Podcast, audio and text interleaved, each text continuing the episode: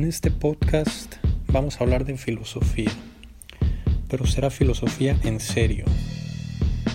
Aquí no habrá eh, mensajes motivacionales más allá de las conclusiones que podamos sacar de los libros y vamos a leer específicamente algunos de los libros más importantes en la historia de la filosofía mundial de mano de los mejores filósofos de la historia como Levinas, Foucault, Simón de Beauvoir, Dussel, Marx. Este es un programa de filosofía en serio.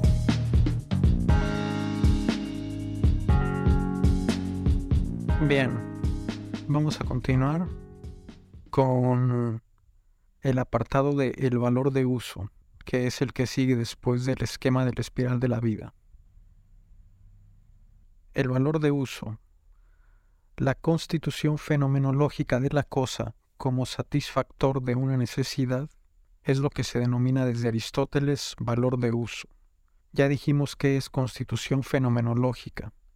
Es estar situado en el mundo, estar en un lugar determinado, y desde ahí, de acuerdo a las necesidades que se tienen, se descubren en los objetos, en las cosas, en la res extensa, propiedades que satisfacen esas necesidades. Si yo ahorita tengo hambre, lo primero que voy a hacer es ir al refrigerador, porque en el refrigerador está toda mi comida. Es de todas las cosas disponibles o a mi disposición o a mi circunspección o a mi constitución fenomenológica, esa es la que más satisface o mejor satisface mi necesidad de hambre, ir al refri y buscar comida. Y cuando abro el refri veo todas las cosas que hay y la que más se ajusta a mi necesidad, esa descubro como útil y las demás aparecen como inútiles. Eso que se descubre en la cosa, en el objeto o en los objetos, esas propiedades físicas que satisfacen precisamente la necesidad que tengo, se llama valor de uso. Es decir, la cosa real en sus propiedades de cosa con sus determinaciones físicas, puede situarse como una mediación de consumo del sujeto humano necesitado para calmar o colmar una necesidad, como acabo de explicar. El valor de uso es la cualidad real que tiene la cosa y que se transforma en el contenido de la necesidad, es decir, es la utilidad de la cosa.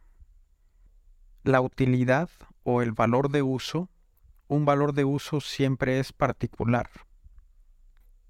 Y para hablar de los valores de uso en general, podemos decir simplemente valor de uso o abstraer esa cualidad. Y se llama o llamaría utilidad. Y esa utilidad es la cualidad real que tiene la cosa y que se transforma en el contenido de la necesidad. Es el valor de uso es lo que atrapa la necesidad, es el contenido, la materia, la materia de la necesidad. Es el valor de uso. El vestido ejerce su valor de uso en el acto de tenerlo puesto. Si se lo guarda en el ropero es meramente potencial. Es decir, no es actualmente valor de uso. O sea, no es actualmente, no es en acto, actual no es actualmente valor de uso, porque no se está usando. Tiene un valor de uso potencial. Y esto lo saca de los Grundrisse, específicamente en la edición del siglo XXI de México, que es la misma edición o editorial más bien del libro que estamos leyendo de Dussel. La página en los Grundrisse es 11 en el subcapítulo de producción, consumo, distribución y cambio. Es meramente la introducción. Es la página 11. Dice, una vía férrea no transitada, que no se usa y que por lo tanto no se consume, es solamente una vía férrea dinamei. y lo escribe en griego. Dinamei es potencial o potencialmente algo, una vía férrea en este caso, y no en la realidad.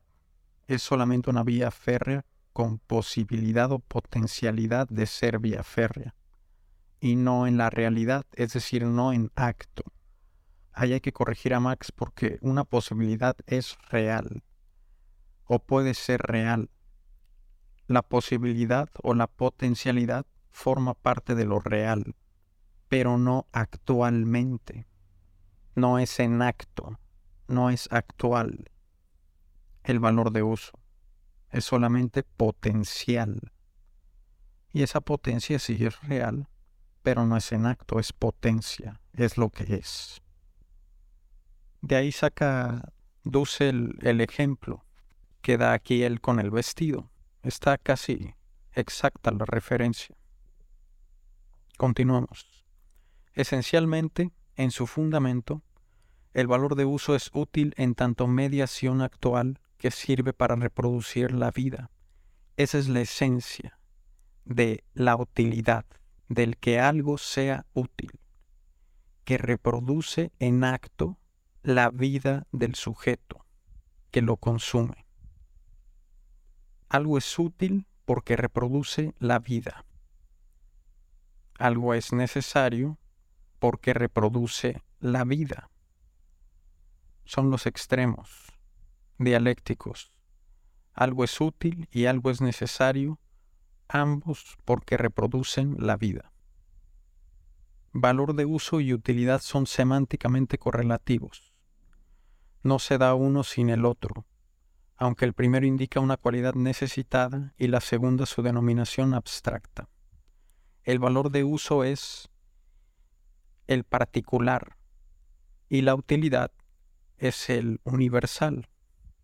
Utilidad es el abstracto general o universal y el valor de uso es el particular o concreto. Sin viviente no hay valores de uso, hay solo propiedades físicas. Sin ser vivo no hay valores de uso, porque todos los seres vivos necesitan satisfactores, necesitan valores de uso.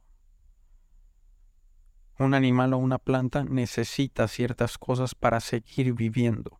Tiene como útil ciertas o ciertos satisfactores que reproducen su vida.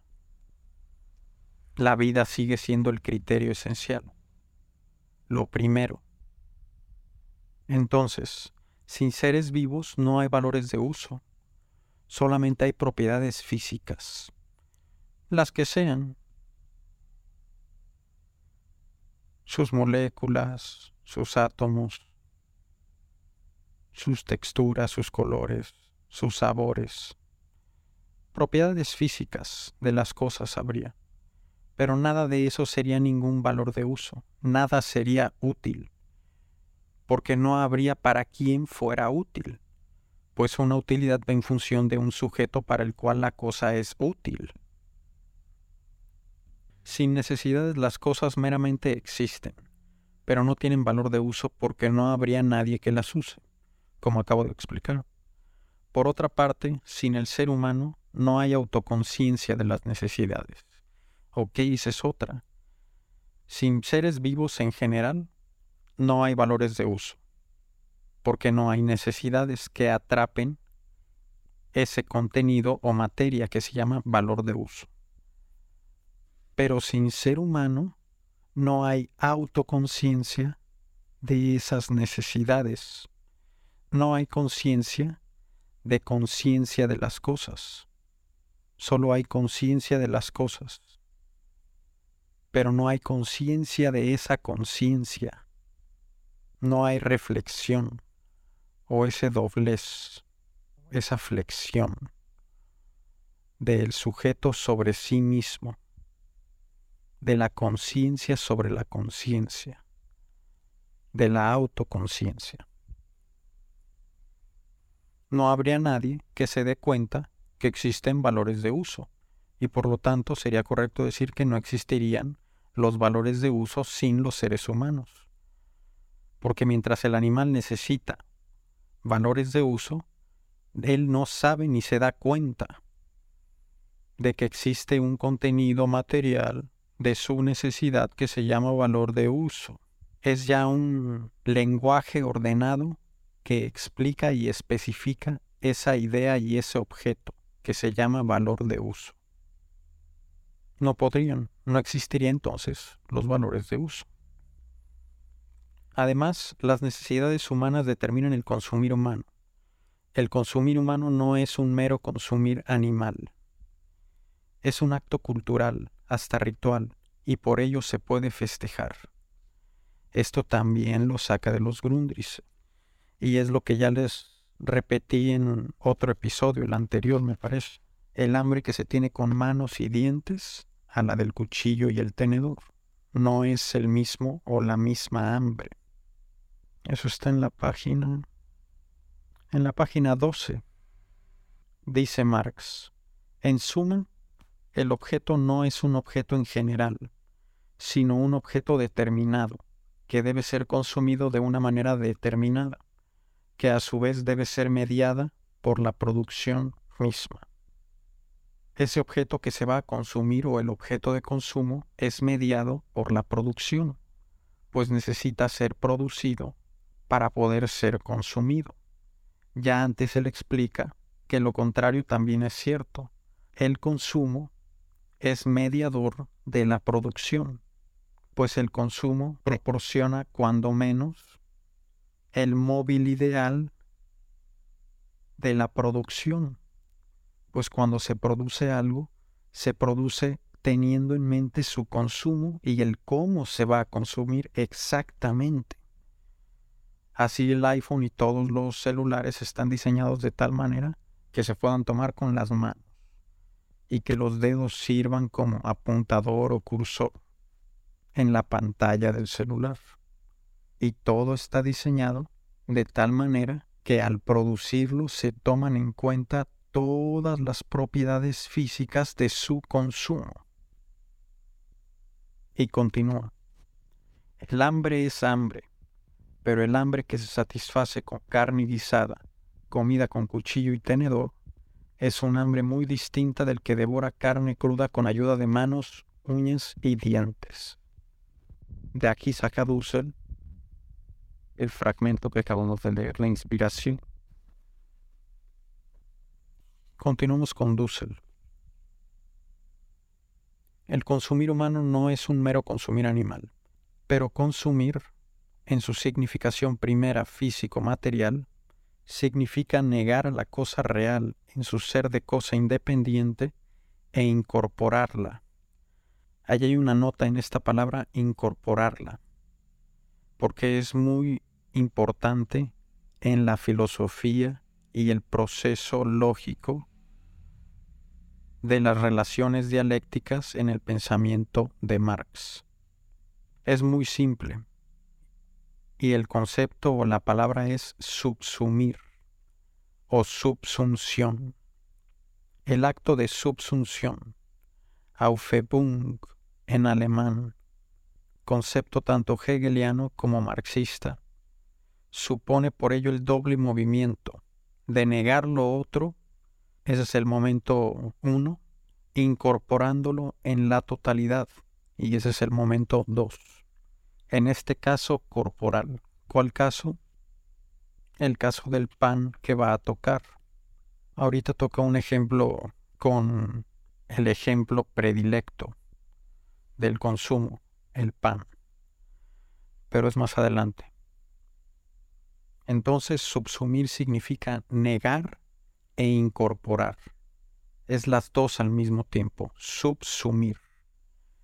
Es subir lo que estaba debajo o colocarlo en una posición prominente, subir lo que estaba debajo y meter lo que estaba fuera, subsumir. Es las dos cosas al mismo tiempo. Niega a la cosa y la incorpora en la totalidad. En este caso, en la corporalidad del sujeto, en su cuerpo, en su vida el pan se lo come y se convierte en su cuerpo con un residuo, excremento. Leemos de corrido. Pero consumir, en su significación primera físico-material, significa negar a la cosa real en su ser de cosa independiente e incorporarla, subsumirla en la interioridad de la misma corporalidad humana. El pan que es introducido en el órgano bucal para desde allí desarrollar todos los momentos de la digestión hasta su ingestión intestinal. Esta ingestión es reposición de energía y de otros momentos materiales anteriormente negados, consumidos por el proceso metabólico de la vida, y por lo tanto es reposición o reproducción de la vida. Ingerir entonces es reponer materia y energía, y otros momentos materiales anteriormente negados. ¿Cuáles son esos momentos materiales? Pues cada una de las propiedades físicas que necesito. Pero no solo eso, sino también es el degustar. No me voy a comer algo que no me gusta. Yo no nada más quiero reponer energía, la quiero reponer de manera humana. Quiero que me guste la comida no es nada más reponer energía. No son matemáticas, pues. Me faltan mil, necesito mil y ya, punto. No. Quiero las mil a mi manera. Subjetiva, personal, individual, mundana, humana. Esos momentos también importan. Son momentos materiales que se están negando en el objeto. Literalmente me lo estoy comiendo o estoy desgastándolo. Si uso, por ejemplo, una cuchara. Quiero que sea suave pero resistente. La hago de metal con sus bordes bien lijados o limados y pulida. Así la quiero. Si no me lastima y no me gusta y no la uso, y es inútil y no tiene valor de uso para mí. Continuamos. Se repone lo consumido por el consumo. O sea, se repone lo consumido en el proceso vital por el consumo. Se repone lo consumido por el consumo. ¿Qué consumo? La cosa con valor de uso. Es un, una espiral porque hay residuo. Si no hubiera residuo, sería un ciclo. Sería el ciclo de la vida está mal, como le enseñan en la escuela y que dicen el ciclo del agua. Más bien debería de ser la espiral del agua, porque va habiendo residuos, va habiendo un avance entrópico en el ambiente. Se va desgastando energía. No es igual siempre.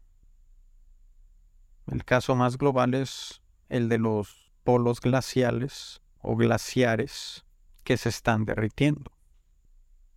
Sería necesario enfriar el planeta para recuperar esas capas de hielo. Es muy difícil o imposible, pero se puede al menos frenar un poco. Son espirales entonces y no ciclos. Y es más grave el, la espiral de los seres vivos, porque el del agua, el ejemplo del agua que acabo de poner, ese podría decirse que es que bien vale o puede valer como ciclo, porque la lluvia no necesita existir para poder ser lluvia. O sea, la lluvia no le importa si un año no llueve en todo el año. Puede reponerse el próximo año o dentro de miles de millones de años y se pueden extinguir especies o modificarse las condiciones naturales de la Tierra, pero la gráfica de la lluvia va a subir y va a bajar, va a oscilar, hasta que la Tierra llegue a su fin. Pero es simplemente un proceso inorgánico. No hay conciencia ni autoconciencia. No hay necesidades para la lluvia. No es un ser vivo. En cambio, todos los seres vivos si necesitan ciertas condiciones específicas para reproducir su vida, que si no se cumplen se muere y se acabó su vida. Y entonces en cada vuelta que le da a ese proceso dialéctico entre la necesidad y el valor de uso, entre lo que necesito y la necesidad de eso que necesito, hay residuo en cada vuelta que se da. Por ejemplo, lo más simple es que me como algo y hay excremento o residuo. No hay la misma cantidad de energía disponible para la vida, útil. Ya no hay la misma cantidad de cosas útiles. Hay menos. Ya me gasté uno. Ya me comí o me acabé esa comida. Ya se rompió la cuchara. Y entonces lo que era un ciclo, lo que era una vuelta, se convierte ahora en una espiral, porque la siguiente línea o la siguiente vuelta, la siguiente curva, es menor, porque hay menor cantidad de materia y energía disponibles para la vida. Es como un tornado. Hace cientos o miles de años estábamos en la cima del tornado. Todo estaba a nuestra disposición. Mientras pudiéramos usarlo, estaba ahí para nosotros, era abundante. Al menos en ciertas regiones del planeta. No es lo mismo en el desierto, por ejemplo, que no había suficiente, cuando menos comida, para sobrevivir. Eso siempre ha sido así en los desiertos. Pero bueno, se entiende. Estábamos en la cima del tornado. Llegar a la base del tornado, al suelo, a esa última espiral, sería la extinción de la humanidad, donde ya no haya cosas útiles para reproducir la vida. O en el caso particular de una persona, por ejemplo, una persona de la calle está en la base y un millonario o multimillonario está en la cima, porque tiene todo a su disposición. Todos los objetos útiles son alcanzables para él. Y en cambio el que está en la base, en el suelo, el indigente, no puede reproducir ni una sola de sus necesidades. Anda desnudo, no tiene que comer y no tiene dónde vivir. No tiene nada. Vamos a dejarle aquí por hoy. Falta todavía un poco de este subcapítulo de el valor de uso, pero vamos a continuar en el siguiente episodio. Hasta la próxima. Gracias.